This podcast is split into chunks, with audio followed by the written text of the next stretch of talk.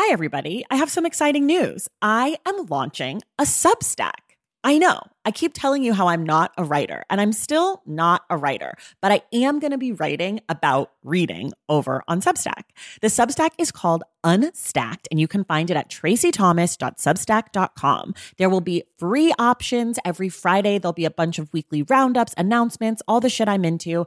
And then if you want to upgrade yourself to the paid subscription, I'm going to have author interviews, bonus episodes, anticipated reads, book pairings, community chats, all sorts of stuff. So, if that sounds like something you'd be into, go to tracythomas.substack.com and join Unstacked. And of course, I've got a special offer for you. If you go to tracythomas.substack.com slash the stacks 10, you get 10% off your first year membership of Unstacked. You have from now until April 4th to redeem. Again, that's tracythomas.substack.com slash the stacks 10 for 10% off Unstacked. Okay, that's enough. Let's listen to this episode.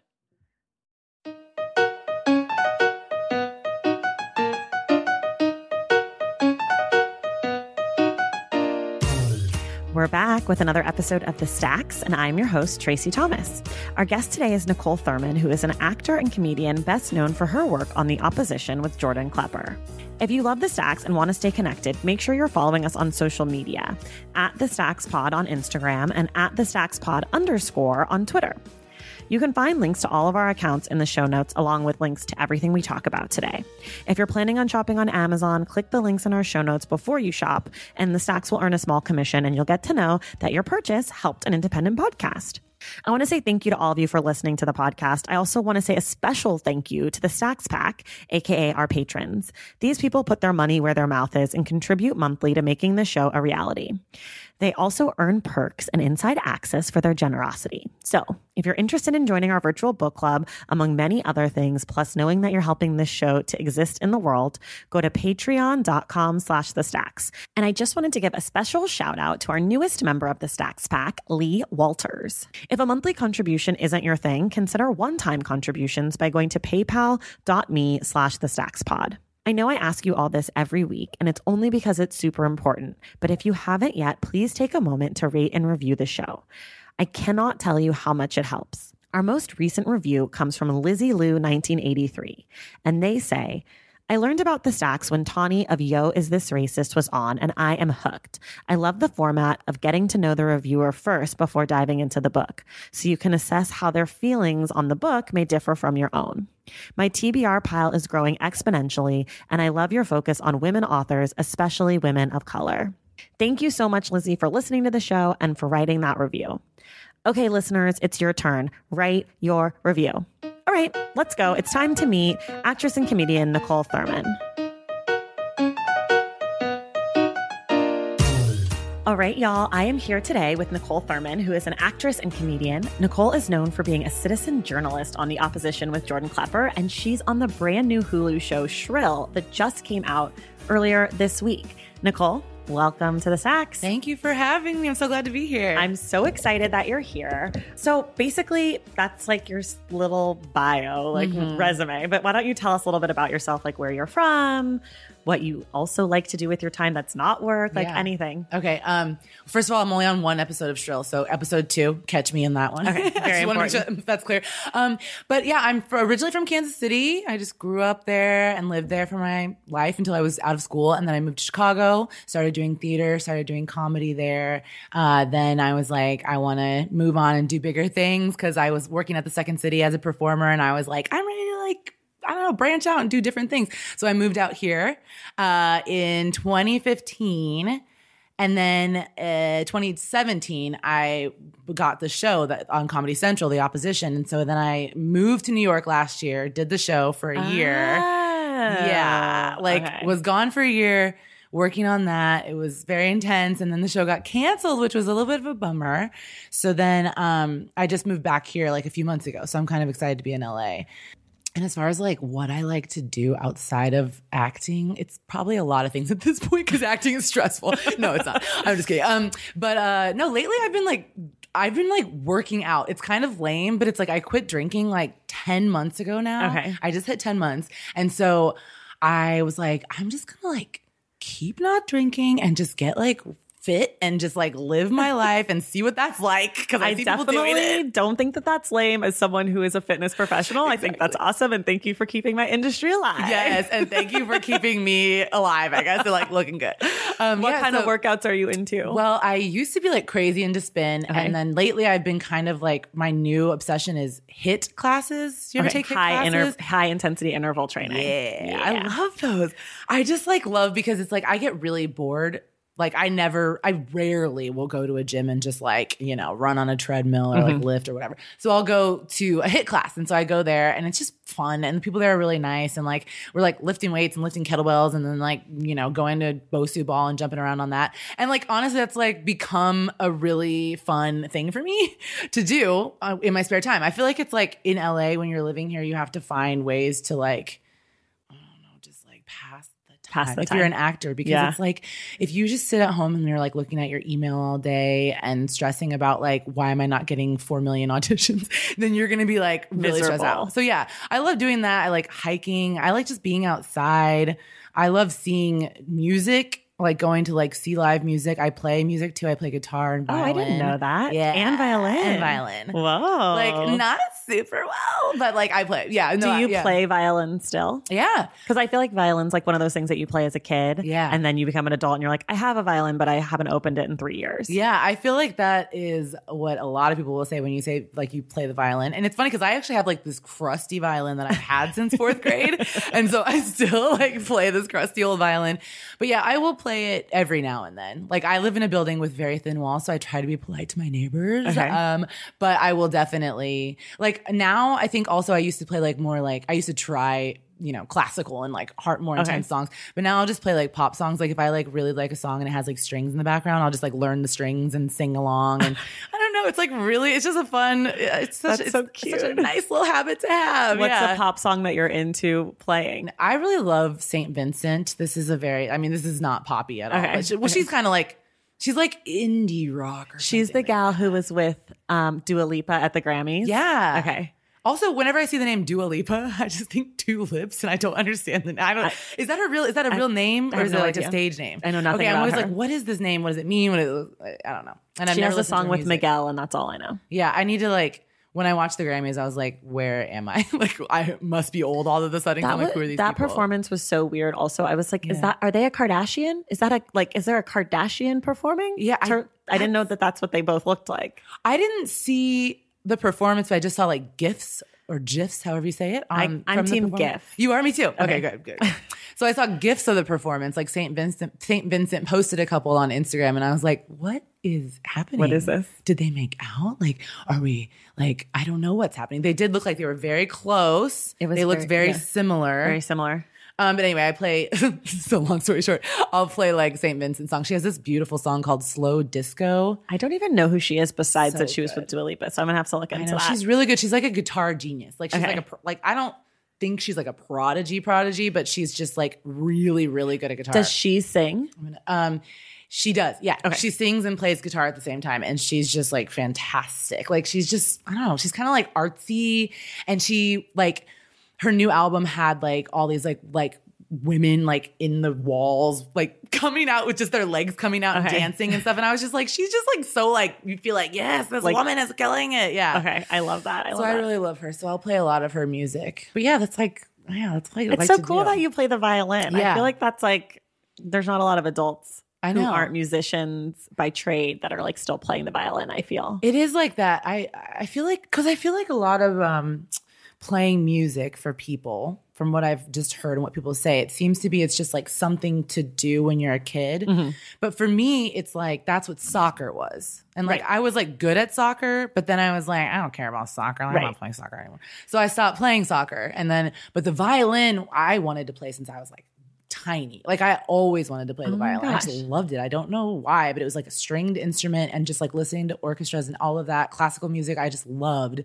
And so I started in 4th grade, but I've always I mean it's not something that I ever dropped. It was something that I always kept with. Plus it's just like, you know, you can just sit at home and like play songs and sing and like it's that that kind of like getting you have to find ways to get your creativity out i feel Right. like also like because i used to do a lot more shows like a lot more theater and you have that immediate gratification of the audience being there and you're Mm. Right. like on stage you're like this is you know what i need this right, me right. but then uh you, i don't know just finding ways to get your creativity out when you're in a place like la where it might be like months between jobs right, totally. you know it, so it's like i like to get my physical energy out now with my working out and then i like to get my creative energy out with like playing music or like making a dopey video on instagram or something I love it. That's how this podcast kind of came to be is that I was a performer and then I moved to LA and I wasn't performing anymore. And I, you know, I teach spin. And then I was like having really bad anxiety. Mm. Like I was feeling like, I don't know, like I'm worried about everything. Like I'm worried about crossing the street. I'm worried about driving to the Grove. Like, mm-hmm. like I'm gonna die, or like I don't know, like weird anxiety. Yeah. And I talked to a friend of mine who's actually like not professionally, but she's a therapist and she mm. deals with anxiety. And I mm-hmm. was like telling her, I was like, I'm so anxious. Like, I don't know. She was like, well, are you like a creative person? And I was like, yeah. And she's like, well, why, like, are you doing anything creative? I was like, not really. And mm. then I like started kind of thinking about other things and then books and whatever, it all came together. But ever since I started doing the podcast, I haven't had that same kind of anxiety. Yeah. I still am an anxious flyer. I'm still anxious, like, because that's who I am. Right. But like that, like weird anxiety of like, oh my God, I'm going to burn the house down with dinner. Like, right right right and I'm like, I'm in the kitchen. Like, it's not like I'm leaving, you know, like it was Yeah. like weird stuff. But part of this podcast was like therapy for me to be like, I need to be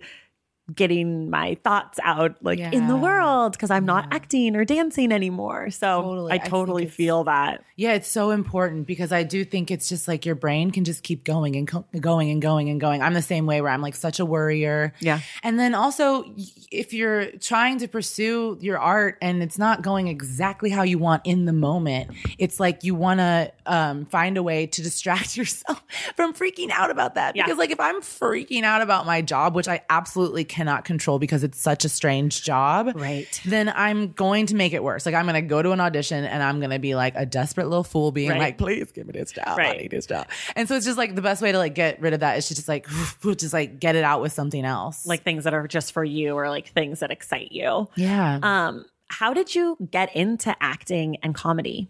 Um, let me think about act- so it was so it's always so weird because it's like I was like super shy when I was younger, and so I still don't know what made me do it. But my freshman year of col- or high school, my freshman year of high school, I signed up for a drama class, uh-huh. and it's so strange because it's like. I was shy, but Right. I wanted to do that for some reason. like that's like a very odd thing to me. I still can't remember exactly why I did it. But anyway, so I started taking like drama classes and we kind of, you know, it was like a good theater high school. Okay. We had we learned about like stagecraft and we learned about, you know, acting and then we had like our senior year we were in like a little comedy troupe where Okay. we like wore like jumpsuits and Oh my God. I don't even like oh just did comedy like what is probably awful but it was so fun. You had to audition to get in and so I was like I'm in ART which was advanced repertory theater and I felt very cool about it. Um so anyway, I I remember when I was like graduating high school, I realized like I really love this. Like Uh-huh. I have loved being in these shows. I've loved doing this. This is my thing. And then I remember crying to my drama teacher. Very dramatic. I was like crying to her because I was like, I want to do this for a living, but I don't think I can major in theater in school. Like that's crazy. Who does that? Like that's nuts. And so she was just like, you have to do what you want to do and like you have to pursue. You can't if you can't think of anything else you want to do, you gotta just You do, gotta it. do it. You gotta do it. Is that what you majored in? Theater? And so I majored in theater in college. Where'd you go to school? University of Kansas, nothing fancy, Okay. but it was fun. And I studied theater and did like movement classes and like, you know, dialect classes and all that stuff. And then I, when I graduated, well, I had done an internship in Chicago at Steppenwolf Theater. Mm. Um, and so when I graduated from uh, college, I moved to Chicago. And I was like, I love this theater community. It just seems like really, I don't know, like it's like it's a good community. Yeah. Which And- you don't really see, I think, in New York or LA. You don't see that community. It's vibe. different. It's not. Yeah. It's bigger. The theater is bigger in New York, so Yeah. it's because it's bigger. There's more like factions, or like it's more divided. You Yeah. could w- be working in the theater for 20 years and never meet someone. Whereas in Chicago, I think because it's smaller, Yeah. those working actors know each other and work together and think of each other. And I And think it's kind of, like- more communal. Yeah, and you kind of like come up together. It seems Yeah. like in a way, like a lot of people will start doing like storefront theater, which is also a very Chicago thing. I think Mm-hmm. like you're doing theater for free in like a storefront, literally, Right. And then like you know, you move up and you're doing like more regional theater, getting paid for it. So it's like we all kind of like grow up together. So that's how I started there. And I was like, I had always wanted to do like dramatic, I don't know, just like serious stuff. Mm-hmm. And then I also had like, had applied to intern at the Second City. Okay. And I was like, uh, I didn't end up working there because I didn't end up interning there because I wanted to go with Steppenwolf because it was more serious. Mm. And so then this woman at Second City who runs their outreach and diversity program, her name's Diana. She was like, listen, I, I know that like you didn't intern here, but if you ever want to take a class here, like feel free. I'll give you a free class if you work for two hours for me a week or something. And I was Right. like, okay. And so then she's like, after I took the class, I was like, that was cool. And then she was like, listen, I know comedy's like not your thing, but if you ever want to maybe audition for us, just like give me your headshot and resume. So I was like, I'll audition for anyone. Right. So I gave her my. I'm an actor. I'm available. I mean, I'm thirsty. like, please don't discount the fact that I will do anything for money. I'll do it. Sure. Um, so I gave her my headshot and resume, and then I auditioned for something, and I got it. And I was like, wait, you know, like maybe this is a vibe that's like good for me, like comedy. Like I, because I had never considered comedy. I was literally like, I want to be doing like, you know, The Crucible or some like dramatic play. So anyway, I started doing shows with them and it just became like so my thing. And it was perfect because it's the type of place where you can you can do sketch comedy, so it's like acting. Right. You can improvise, which I had to learn. Which is so hard. Oh my god. No, thank you. I had no I really had no training when I started at the second city. And luckily there are a lot of very very good improvisers there Mm-hmm. and they're very good at lifting people up and making them look good. And then I'm I'm a learn I can learn on my feet pretty well. I can kind of learn almost by imitation. So then I kind of learned on the fly how to improvise. But you also can like sing because there's always music in it and I'm a singer. Okay. And then I would like I played instruments in a couple shows. It's kind of one of those things where you can like do do whatever you everything. want. Like yeah. you can make your own track kind of. Yeah. And I saw just something there once. I saw between Barack and a hard place. Oh yeah, yeah. like in 2008. I think that was like right before I got there. Like, because yeah, because I started working with them in like 2011. okay, Yeah. yeah. It was they're great. I mean, it's just it was a great opportunity. It was it, it changes it changed my life Mm-hmm. too because I feel like Second City has such a reputation. Yeah. That when you're doing the shows there, managers, you know, SNL, you know, MTV, all these people are coming to the show and they're watching you perform. And so it's a different level of performing. Honestly, a level that uh it makes it more like you can like you can like fight in the business. Oh, like it's a business. It makes you more like okay, now I have a manager. Now I have Right. It gives you like street cred too. Yeah. It's like, oh, you can you can improvise, like you're funny, you can handle it live. Like yeah, because comedy live is not like straight theater live in the sense that like if jokes don't land or like things don't work, Yeah. you feel really naked. it's immediate. Yeah, like whereas like in serious theater, it's like pretty quiet the whole time. Like so, like maybe you didn't make someone cry. Like maybe you're having an off day, but Yeah. you don't get that immediate feedback like you do, especially at a place like the Second City where it's like kind of raucous in there and like yeah, people, are drinking and people want to be laughing. Yeah, so yeah, like yeah. it's not like going to see a comedy play. Yeah, You yeah, know, it's yeah. like a different vibe. There's an expectation from the audience that you all are going to deliver. So I feel like that makes you kind of like tough as a performer. Oh yeah, I mean it's loose. People are freaking drunk. Yeah. You know what I mean? So you're like getting people that are sometimes heckling because they want to challenge you to see like how quick on your feet you are, or Right. like they want to challenge you because they're like.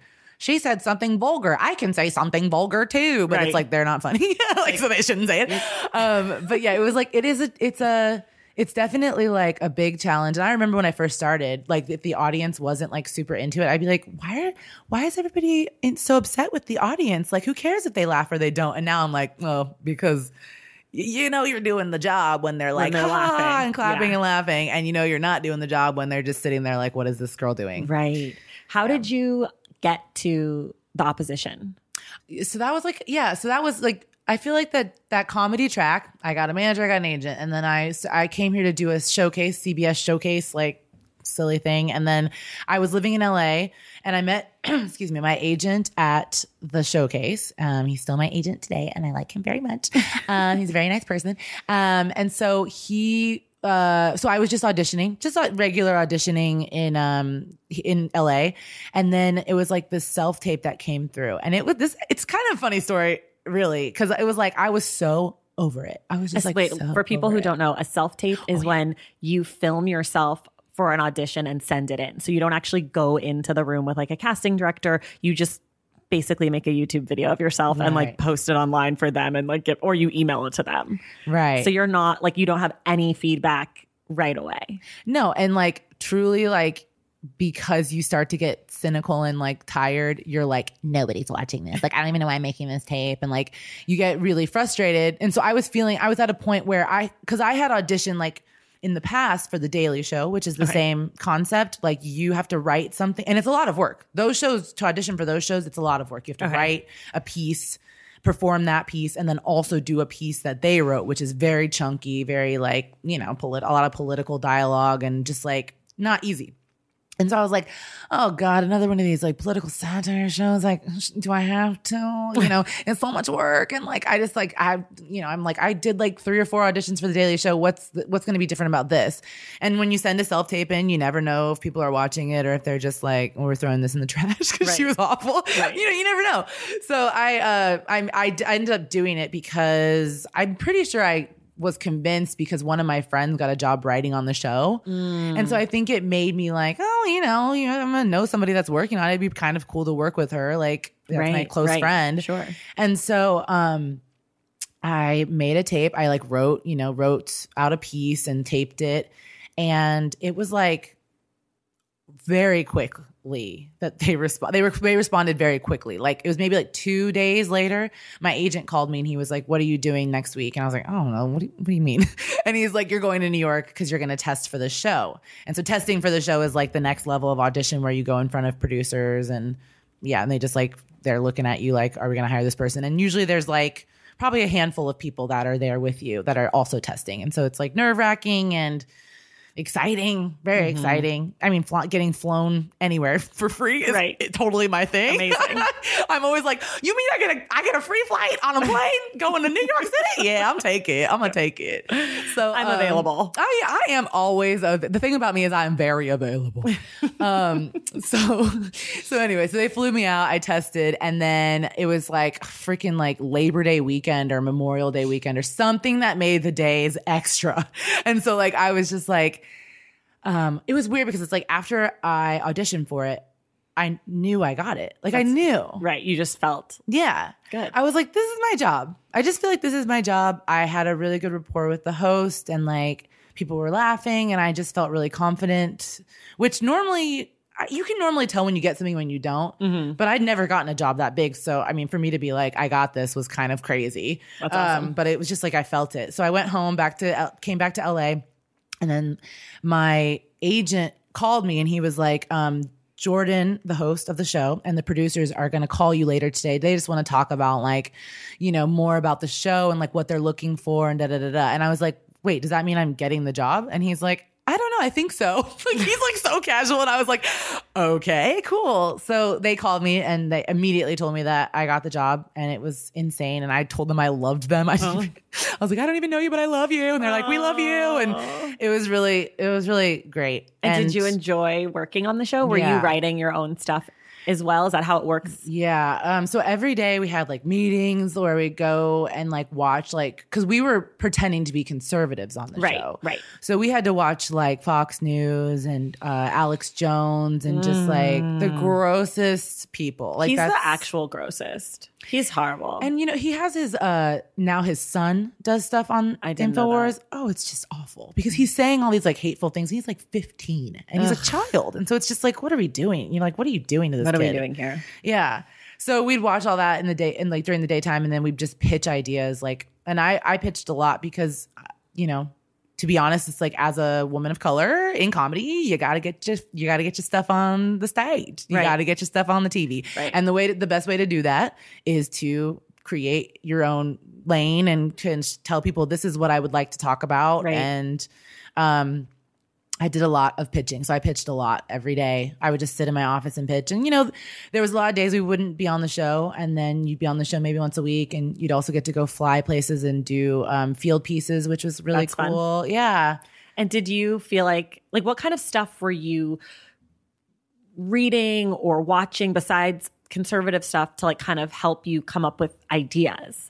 Well- like, like besides watching what the conservative side was saying, I'm assuming you must have also been like intaking news from other angles, like to kind of get a better sense of the bigger picture. Yeah. And I no? think, well, yeah, I think so. well, like, I think especially for field pieces, because you want to find something that's like a little bit off the beaten path Mm-hmm. and a little bit like just something that's happening. It doesn't, because it doesn't have to be a conservative event that we go to. Right. It could be anything. And then we just bring the satirical like angle to it. Right. Right. And so, you know, I would look a lot, especially because also sometimes you just want to see a regular news story. You don't want to like read these horrible, like, Fox News angles on things. So it's like you just want to see regular things. So we would actually go through a lot of like local papers and like I would even go through like the Atlantic, Huffington Post, some things that were like a little bit lighter. Mm-hmm. But like, yeah, you'd go to like, like I would randomly like Google like, you know, Phoenix newspaper or something like Okay. that. So then it's like you're reading like what's going on in that area. Right.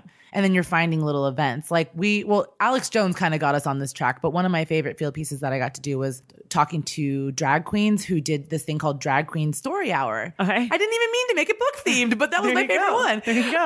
Um, so they, it's about these. It's like drag queens. It's a thing that happens all over the country where drag queens are reading books to kids and to teach them about like Mm. inclusivity and just like being open to other people and loving everyone. And it's just like a beautiful thing. Right. But of course, you know Alex Jones Right. calling them demons and like Right. he's, he's saying that obviously like they're infecting these children and da da da da. Right. Um, Just like nice stuff. yeah, just like nice stuff is he's finding a way to like Yeah. hate on it.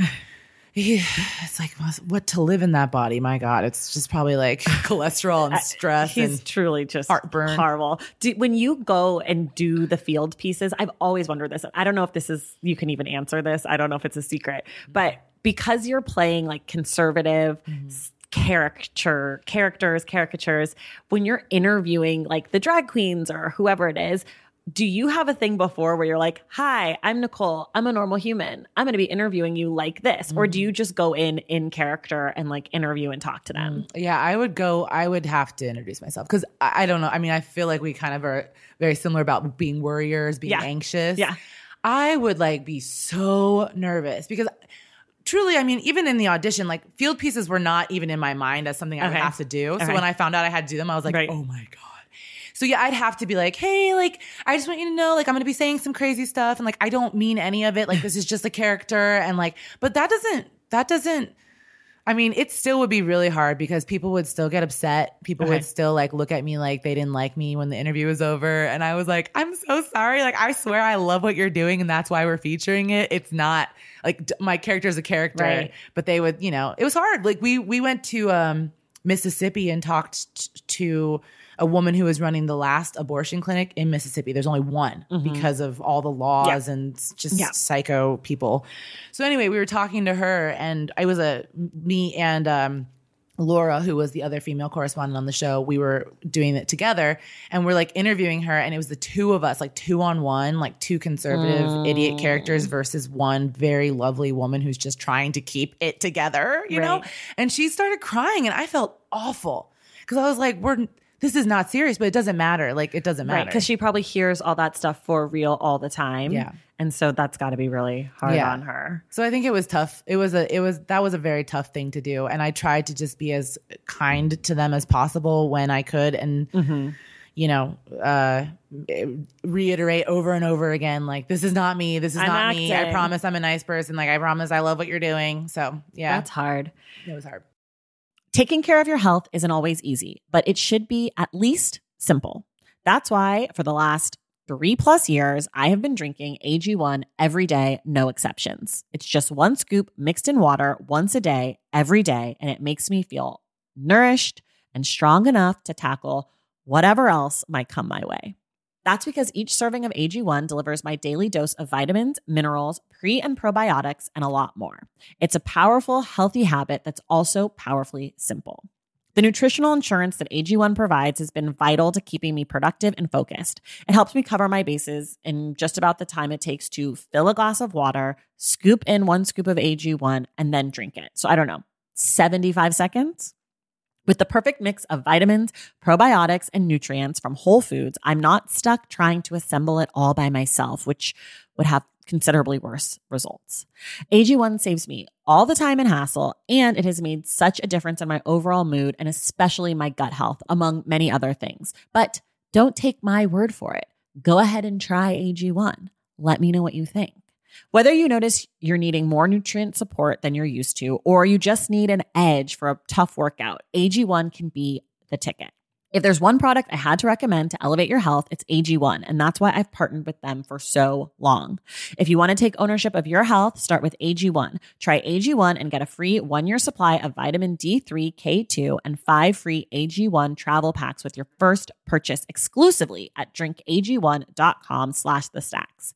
That's drinkag1.com slash the stacks. Check it out.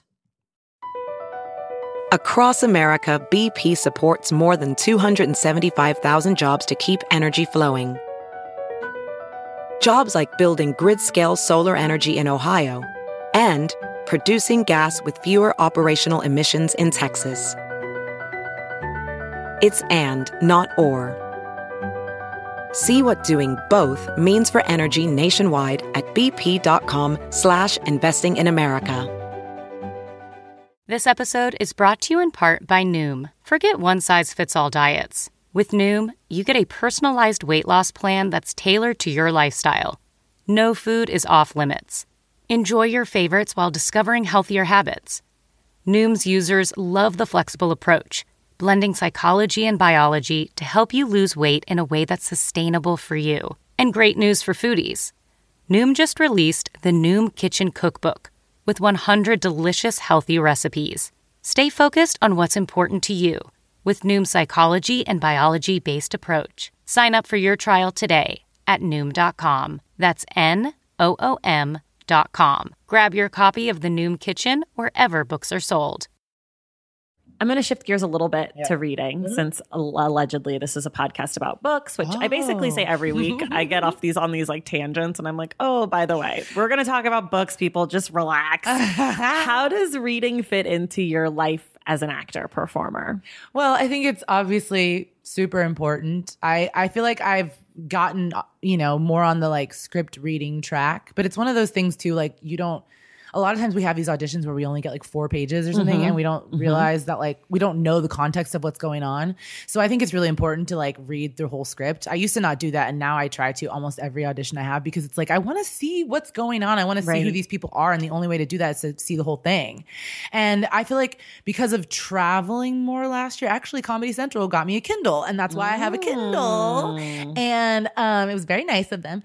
And um just getting that Kindle and like the travel aspect of that job, it was a way to kind of like decompress mm-hmm. and also a way to like, I don't know, just like get. I felt like I had not been a good reader for a long time. And so I think like getting back into reading more, it felt really good. And it felt like a good way to like decompress when I was traveling. So, and so do you mostly read on your Kindle? Yeah.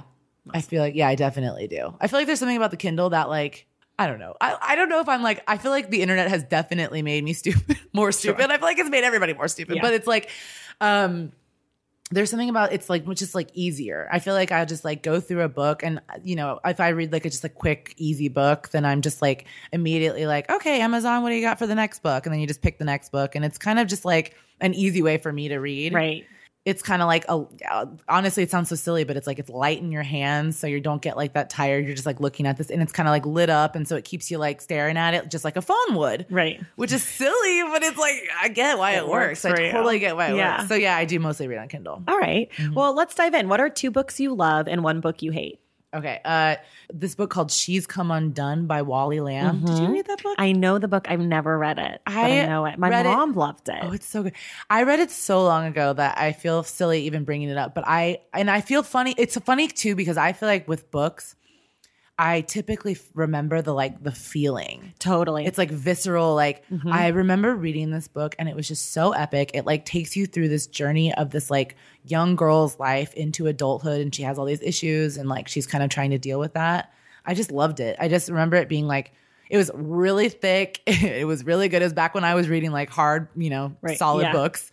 Um, yeah, I loved it. That's and- so interesting that you say that because I have had this I've always felt that way that I might re- read a book and love it and then not really remember anything that happens in the book, but like know that I loved the book for whatever yeah. reason, like that it resonated with me. Like I think of The Kite Runner. I don't know if yeah, you ever read yeah, that book. I loved The Kite Runner. I cannot tell you anything that happens in the Kite Runner. I actually don't even know what. But I know that there were like kites in it. And Yeah. like, but like I don't remember that. But I know that I loved the book, and I know that when I read it, it meant something to me. Yeah. And that's like I feel like that a lot with books. Like I read a lot, and so I forget things, but I remember.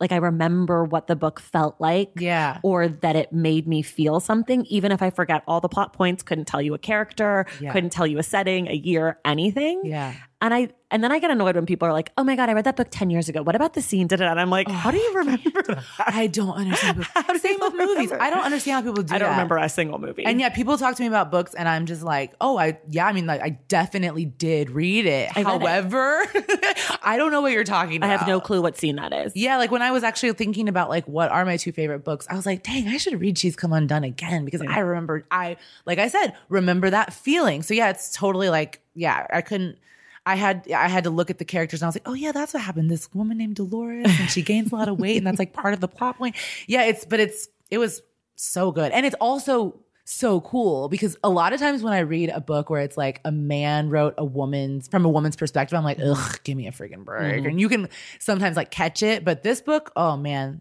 this guy, like he really he really captured the feeling of like being like a young girl and growing mm. up and those experiences and what life can feel like as a girl in the world. It was I remember it just being like really powerful and beautiful. Amazing. What's your Yeah. other one? My other one is Middlesex. Oh, I Jeffrey hated that book. Eugenides. I don't have to say that. You did? I did not. I was like, nothing's happening. Ah! Do you think it's wait? That's what I was gonna say. Do you think it's because because I, I this is another one where I'm like I don't know what happened, but I remember being because it kind of meanders and it goes all over the place, Yeah. right? I don't know. I don't really remember it. I just know I didn't like it. Yeah, I remember liking it because I I felt like it was like what the hell is happening? Yeah. I keep going away from the mic, but it was like what the hell is happening? We're over here talking about Greece in like 425 BC. I don't know why. Uh-huh. What- And now we're over here talking about this guy in the 70s. I mean, that's literally like if that happened, then I'm just lucky that I said that, but I don't know if that actually happened. But that's what it felt like though. It was talking about like everything. Yeah. And all these like family ties and Yeah. and but I don't know. I loved that because then it all came together to like fit into this one character. I remember really loving it. And You're not alone. I think I'm the person. I'm the out, I'm the outlier. Most But I people get- like love it, and I was like, this Like, nothing's happened. Yeah. Yeah. What about a book you hate?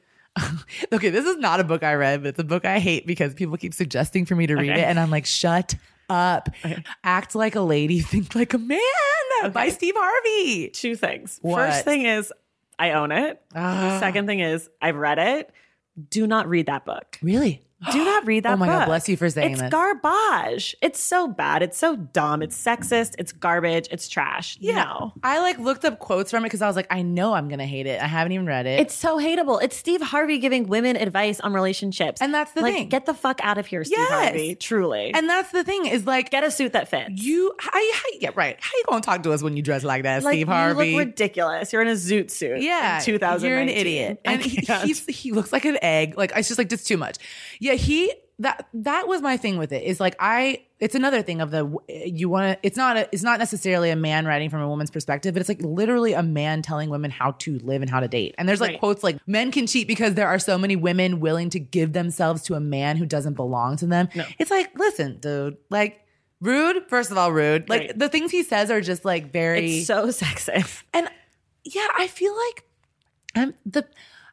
I'm trying to think of people who recommended them, it recommended it to me without burning them, but it's just like, why, why would you think that I would like that? Like, I personally am, am like way more about going to therapy and learning about yourself and like your dating habits and changing your personality, not changing, but just like working on things that you can work on, Right, right. Rather than having a man in a zoot suit telling me how to live my life. Well, it's just it's also just so antiquated and it's like it's such a it's like the same thing as when colleges or whatever, you know, or people tell women don't wear a short dress if you don't want to get raped. It's Right. like, well, maybe you should tell your son to keep his hands to his fucking self. Right. Like, I can wear whatever I want to wear. If you think that that's an invitation to rape me, you actually have a, a whole other issue. Right, You know, and it's like the same thing with Steve Harvey. It's like women allow men to cheat, or, or men can cheat because women allow them. It's like, well, maybe you should be with someone that you want to be with and not cheat on her. Right. Like, why is that my responsibility? It's definitely yeah. You it's know, definitely the responsibility does not necessarily Yeah. always fall on the woman. It's ridiculous. Well, right. Like, if you know you're cheating because you can, maybe you should take a look at your partner and say,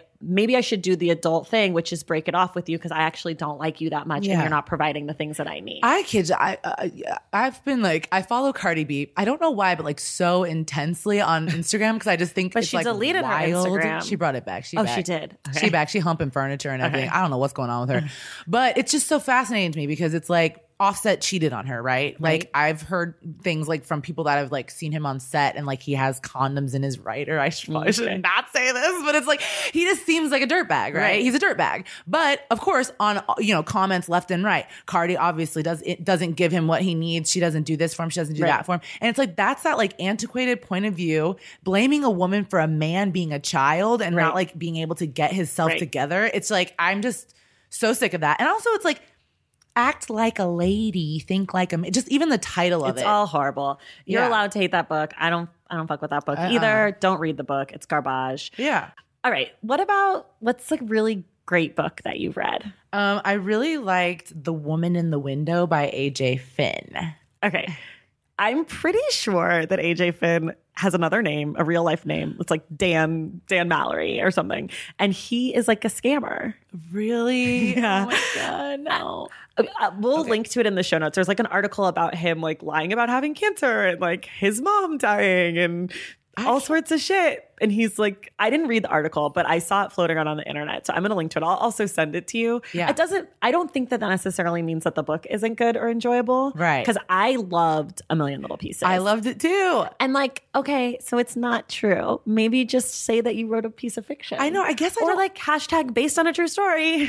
Yeah, like or like fun idea that maybe could have happened. You know, like I don't get why I don't get why he didn't say it was fiction. Is it because it's like so much juicier if it's real life? I think so. I mean, it's like that dentist scene. Yes. I do remember that. That's what I feel like that's the only scene that I mm-hmm. remember too. Yes, it was so intense. But I think that the I think part of the reason we remember it is because that was one of the scenes that was specifically called out Yes. about not being true. absolutely not true. Yeah. So I think that's part of like why it sticks in my memory. Yeah. But I I mean I guess it, it's more compelling if the if it's true. Yeah, definitely. But it was still really good. And if you had told me that it was like, you know, I wrote a book inspired by some real life events, yeah. I would still probably have loved it. Because he did have problems, right? He did have some sort of Yeah, problems. he went to rehab. So it's like that's good. Like he could just tell us he went to rehab and it inspired it inspired Right. the story. Right. Like Yeah. every movie. And also right. And like AJ Finn, like if he is a pathological liar, shouldn't that benefit his writing? Maybe he should just write that stuff instead of just saying it to everybody. That's I guess. wild. Well, I think he was using it to like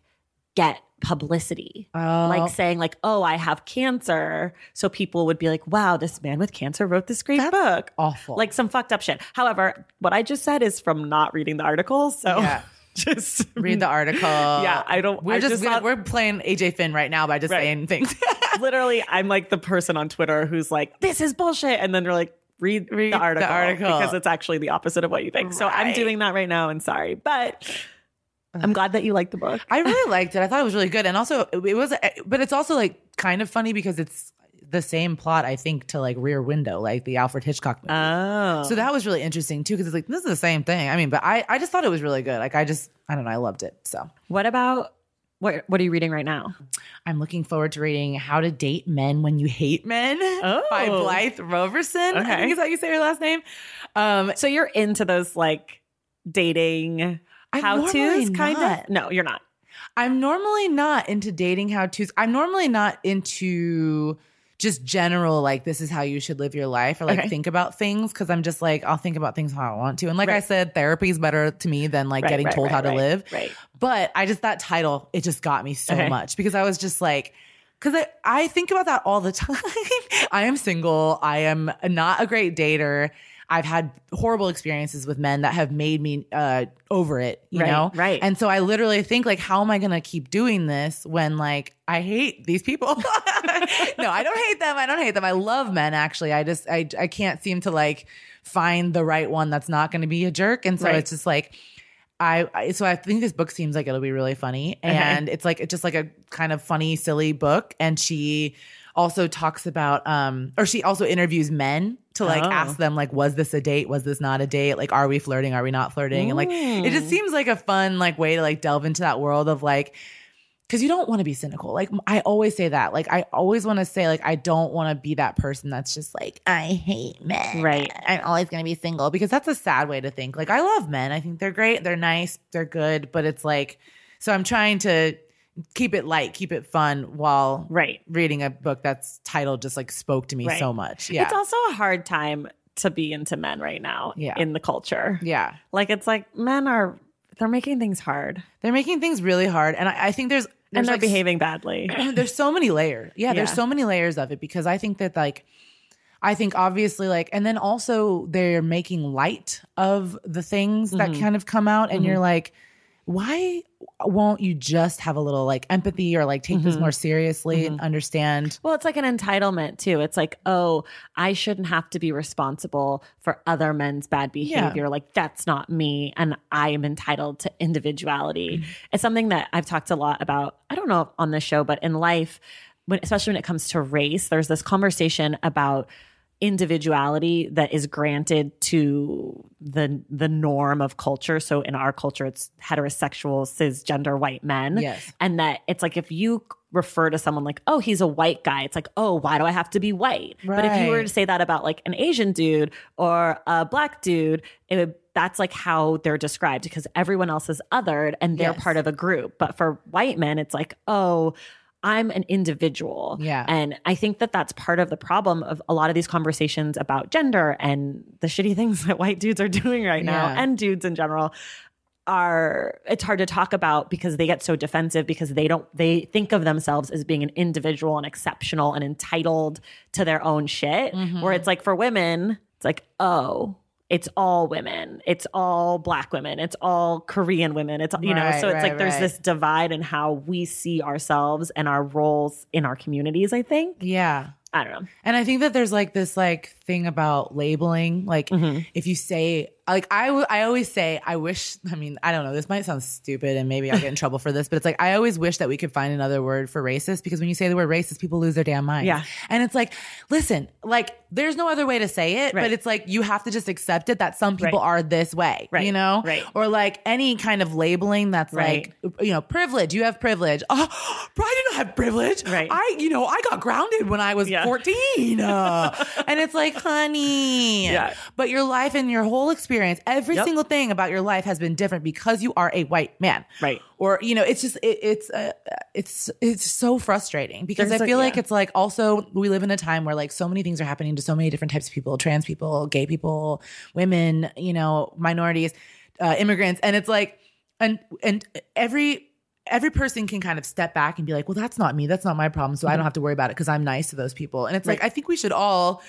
be t- tuned into all of the problems mm-hmm. and we should not be ignoring them until Right. it gets to our front door. Totally. Well, so there's an article, there's an author named Robin DiAngelo, and she wrote a book called White Fragility. And mm. she just wrote an mm. article, I think maybe in the Atlantic, I'll link to it, but it's about racism and niceness and this mm. idea that if you're nice to people of color as a white person that you couldn't possibly be racist so that there's this this thing that white people do where like they make an extra effort to like smile at a black person walking down the street Right. and like for a black person, I'm like, why is that woman smile? Like that woman's Yeah. tripping. Like, Yeah. I'm like, what's going on? trying way too but hard. they're trying to show like I'm a safe person. I'm not racist because Yeah. like being a racist is akin to murder, essentially. Like it's Right. like, oh, you know, I'm calling you racist because you said a racist thing. I actually don't necessarily think that that's a value judgment on you. Right. There are people who are racist that I do think it's a value judgment, but then there's also people who just say racist shit because they Mm-hmm. They don't, don't know. know. They don't know. And so Right. it's like you have to be able to just take ownership of that and not be so uh, like affronted or insulted that somebody said something to you because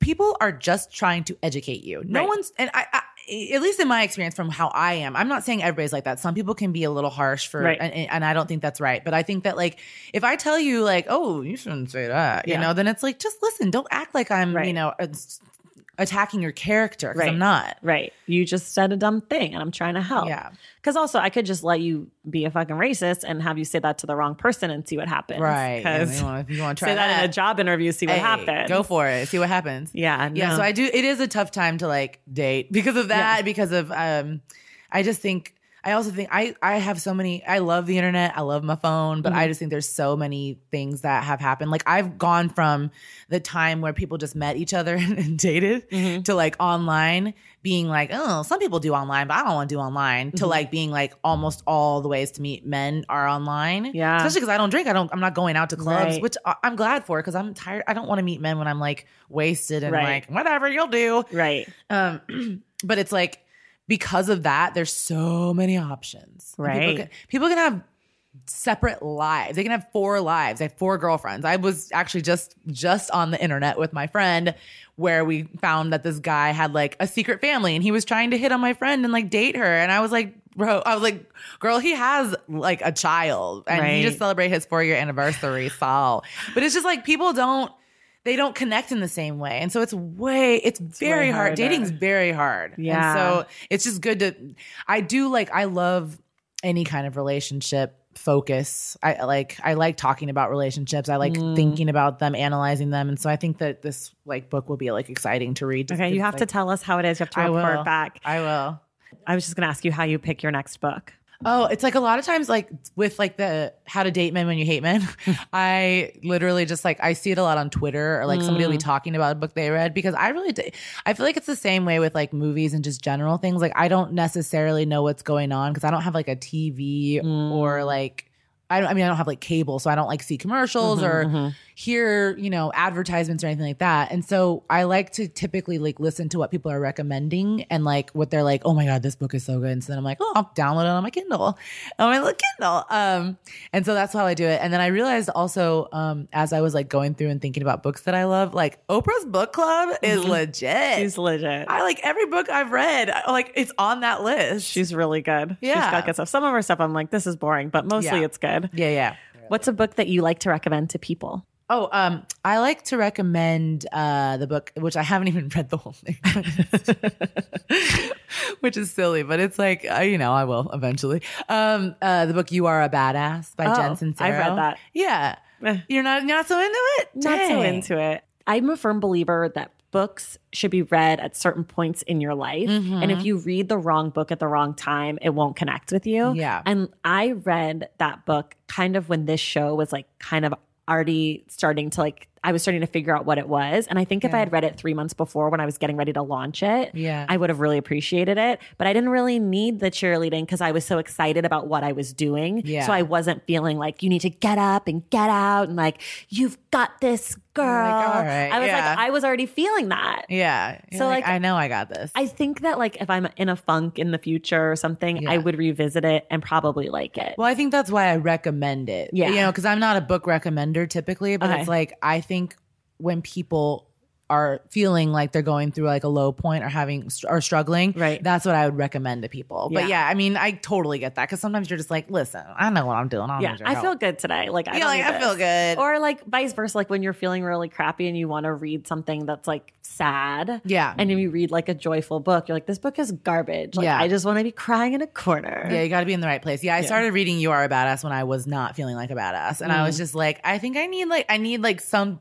someone to guide me because I'm lost. Yeah, Yeah. because you know acting is a freaking disaster job. It's a hard thing. yeah. How do you organize your books? Um, I well, first of all, I feel I've gotten rid of a lot of my books because as I've moved, I kind Mm. of realized that recent. I realized that today when I was looking through my books, I was like, oh, I guess I like don't have a lot of the books I used to have. So there's just there's no organization to my system. They're it's just just, on shelves, looking cool, making me feel smart. Yeah. Okay, let's talk about some books that have had impact on you. So, what's the last book that made you laugh? when you are engulfed in flames by David Sedaris. Mm. I just was like, it was a long time ago that I read this book, but Mm-hmm. I don't remember any other book like really making me laugh. And I would be like on the bus, like straight up, just like laughing out loud, cackling. I just think he's hilarious. That's so funny. I've never Yeah. read any of his stuff. Yeah, I I felt like I always felt like it wasn't my style for Mm-hmm. some reason. Just like sometimes it's like I it's I'm like a fool. Like I'll pick like wine based off of like how the label looks. I'm Sure. like that's not my style because that bottle is ugly. Yeah. and like his books just like didn't appeal to me based off of like literally I was judging a book by the Right, cover. right. but um, I just loved it. I thought it was hilarious. And he came to Steppenwolf actually when I was working there Mm. and read from a selection, and I was just like, this dude is hilarious. Like I he's just so funny. That's awesome. What about the last book to make you cry? Oh man. Uh when breath becomes air. Ugh. Oh my god. Yeah. What's Brutal. It? Paul Kalanithi.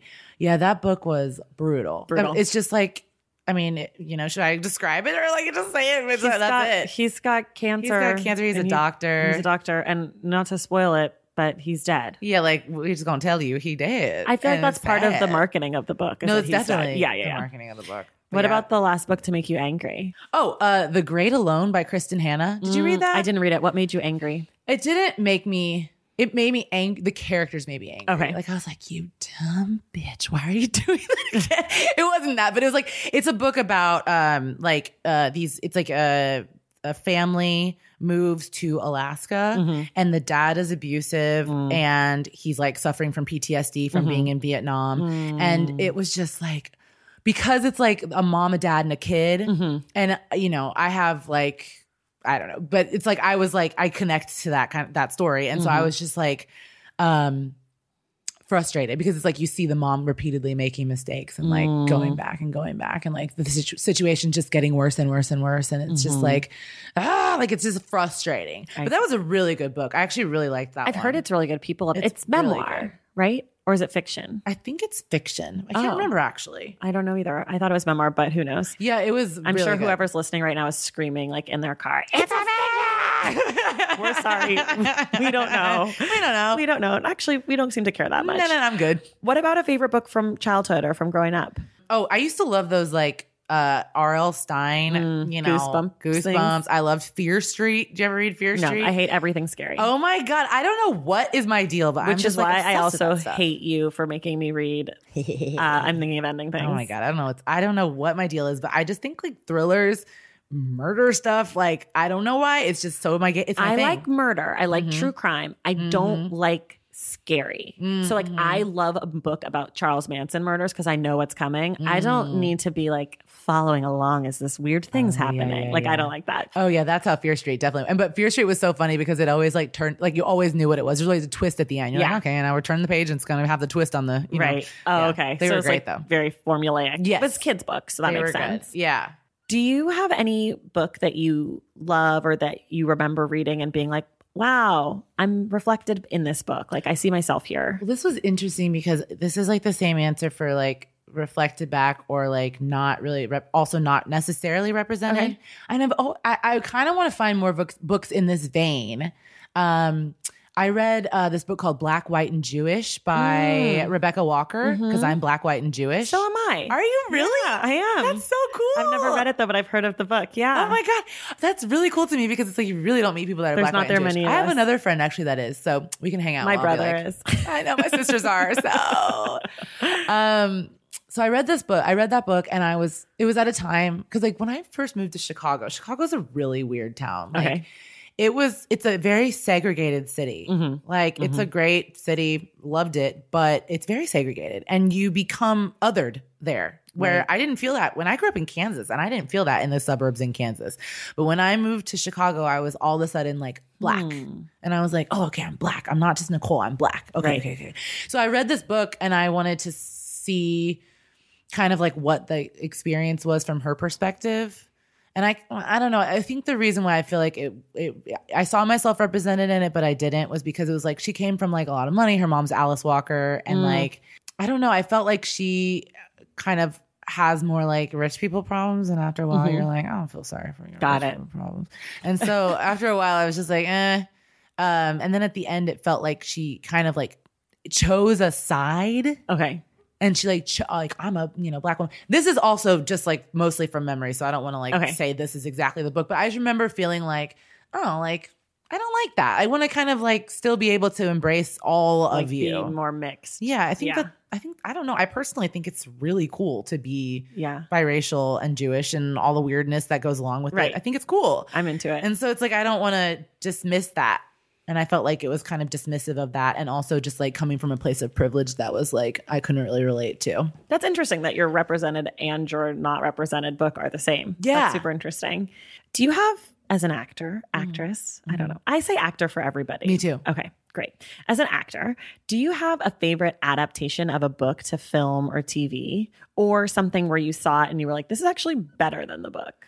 I think like the to, be honest, like the Hunger Games, like was a really good adaptation. I love Hunger Games. It was really I have a Mockingjay pin. Okay, we love in the Hunger Games. yeah, I don't know. I just like um I read the books. I also like when I was starting to read them, I was like, I cannot believe I'm reading the Hunger Games. Like, I am a grown ass adult. What am I doing? And then I was like, these books are so good. I read all of them. I read Yeah. the first two in like three days, and then I Yeah. when the third one came out, I read it in like fifty seconds. yeah, you can just like knock them out. They're They're, so easy. They're They're so delicious. you just eat them up, and then you're like, I was like, I was living in New York at the time for like a short stint, and I was just like on the train, just like plow, like plowing through Yep. it. So and. I thought the adaptation was good because I was like, this is one of those books where it could be real bad, like Mm-hmm. because it's so it just like I feel like it you imagine so much Yeah. of it, but I don't know. I felt like it looked They did a great. good job. I Yeah. the the two guys, Peeta and the other boyfriend, whatever Yeah. his name is, were garbage. Agreed. So, both so bad. I was like, I need to be attracted to the hot one,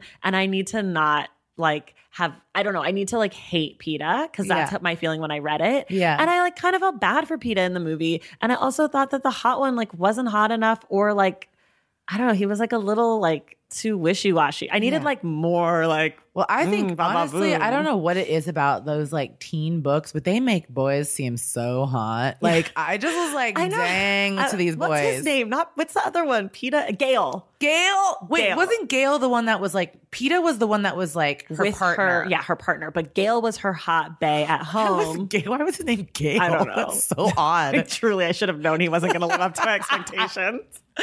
But Gale was like supposed to be Bay, who was like at home watching over like the sister, whatever, Primrose or Yeah, whatever. yeah. And then like he was, I mean, he's handsome. It's like one of those Hemsworth people. Yes. But he wasn't like I remember- delivering. I kind of liked him, but I tell you, the other guy, Peeta, was like, "Are you freaking kidding Like, me?" I'm sorry. Like a limp noodle. Josh Hutcherson, I think, played him, and he is a, probably a lovely young man, but Yeah. that was just not the role for him. I was just like, yeah, because that was that was definitely a disappointment. Yeah, because it's like I feel like that was the thing that was hard for me in the book and also in the movie. Is like she's supposed to be torn between these two people, but Peeta is just like the most boo. He's like a dump. Like, yeah, you're just like, like, like he's the son of a baker. Like, like you- give He me bringing something. you bread. I know, and I love a carb. Yeah. Like if he came with a bouquet of baguettes, I would be all in.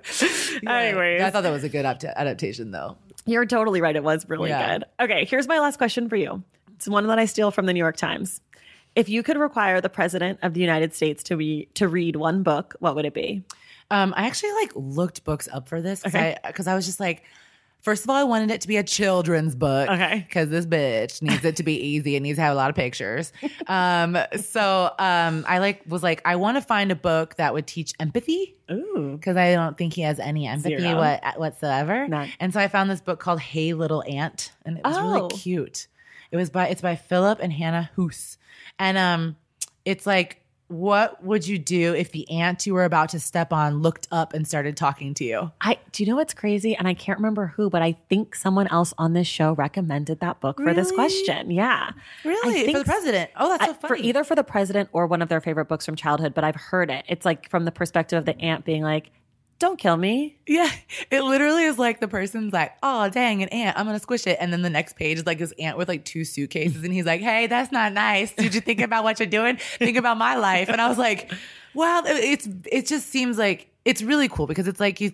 I, obviously, he Trump doesn't think about small people, like the Right. small, the, the real people, Right. or like you know the people he's hurting. He just goes for them and wants Right. to squish them. Right. And it's like, what if you actually listened to them for a little bit? Right. Like, what about like found out about their lives? Or what if you just like went around the ant? Yeah. Like you don't actually it. have to like separate children from their parents at the border. Like Yeah. you don't have to do that. No.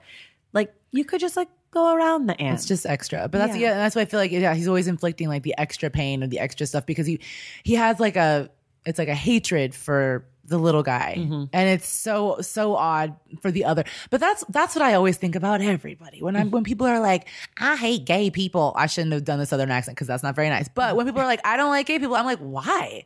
Like, Right. what do you care? Right. That's so odd to me. Like, Right. I don't care that you like you have a husband. I'm not mad about it. Right. And like, so what do I care if this guy has a husband? I was literally thinking about this in the shower yesterday, which is a weird place to think about things, but that's what I do a lot of thinking. Yeah. I was thinking about transgender, like all the transgender bans and bathroom bills and like just all the like nasty, yucky, mean stuff that's going around on around transgender people. Mm-hmm. And I was thinking like isn't the like the basically the question I have for people who quote unquote don't believe in transgender people or their rights is like is that a person? Yeah. Like do you recognize that as a human? Right. If so, like it's like one of those maps, yes or no. Yes and or if you click yes, then do you believe that humans should all have equal rights? Yes Right. or no? Because that's really what it's coming down to. Right. It's like, I'm not asking you, do you want to be transgender? I'm not asking you what your opinion is on the existence of transgender people. I'm just asking you to recognize that that's a human, Right. yes or no? And And, then do you feel that you as a human should have the same rights as other humans? Right. you know and like i think that it when you start to simplify it like that it really makes people who are anti-gay or trans or black or jewish or whatever it is like it makes them really hard it's hard it's a hard pill to swallow when you Yeah. really distill it down to you don't believe that these other people are human Right. Or- Absolutely. the idea of America that everyone like believes in is, you know, life, liberty, and the pursuit of happiness and equal protection under the law and all Mm-hmm. this stuff. And so you're saying that these people should have special laws for them. So you're saying that they're not human. They don't, Right. do, you know, it's like when I started to think about it that way, I was like, oh, that's actually really terrible, like in a deeper way than just I'm Christian and I don't believe in you. Right. Like, I don't need you to believe in me. I I'm here. Absolutely don't need to. I'm fully here and alive. Yeah. Like as a trans person or or whatever the thing is, as an Mm-hmm. immigrant, as a Muslim, pick your as a person who would like to have an abortion. Yeah. As a woman who would like What to take birth control. Like all of these things that people are just saying, I fundamentally have the right to exist and you think that I don't. Yeah, Like, that's absolutely what it is. It's that basic. It's just like it makes no sense, and it's it's it seems like it would be impossible to justify. Like, so you're saying Right. they're not people, and Right. that's that's what you're really saying. That's your answer. that's your answer. and it's like that's a crazy answer, Right. Because it's like also, I always think too, you're gonna you're gonna be like that till it comes to your front door, and then when it comes to your front door, it's going too late. It's Right. the same that what's that poem that's like I, when they came Oh, for yeah. the Jews, I didn't say anything. Yeah, yeah. It's really wild to me. Like I, I also just like think like people wouldn't. No one chooses to be what is considered the other. Like no one would choose that. If Right. you had a choice, yeah. Like if I had a choice, I mean, I wouldn't. I don't think I want to be a white man. To be honest. No, I mean, I would just want to be me. But it's like if, I, if you have a choice to like live a very easy life, straight Right. shoot, straight shot Right. to just money and happiness Right. and whatever, basic. Yeah, people are gonna always choose that. right. and safety. And safety. I mean, Like- just walking down the street down as the a trans person can be mm-hmm. dangerous. And it's like, how can you? How are you gonna gun like go for these people? Right. It, it, it makes no sense to me. So yeah, Yeah. I just like I feel like we need we're losing empathy. We need more empathy, Mm-hmm. the president and others. Okay, well, that was my last question for you. We've Okay. really ended on a equality for all, which is where I always want to end everything. Um, do you have any? Well, before we do this, next week we're going to be talking about "I'm Thinking of Ending Things" by Iain Reid. It's a thriller. There will be spoilers next week. I'm very excited to talk about it because I have no idea what I read. So, God. please tune in. And um, Niccole, do you have anything else you want to say? No, just thank you for having me. This was a lovely conversation. Yay, thank you for coming on, and we will see you guys in the stacks.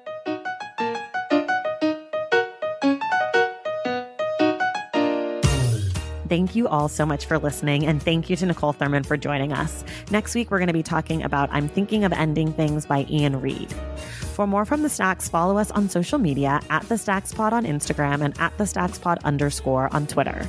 You can check out our website, thestackspodcast.com. To join the Stacks Pack and get inside access to this show, like perks and our virtual book club and more, go to patreon.com slash The Stacks. For one-time contributions, go to paypal.me slash the stacks pod. Make sure you're subscribed to the show wherever you get your podcasts. And if you're listening through Apple Podcasts, please rate and review the show. Our graphic designer is Robin McCrite, and our theme music is from Tegirigis. This show was created and produced by me, Traci Thomas, and I will see you in the stacks.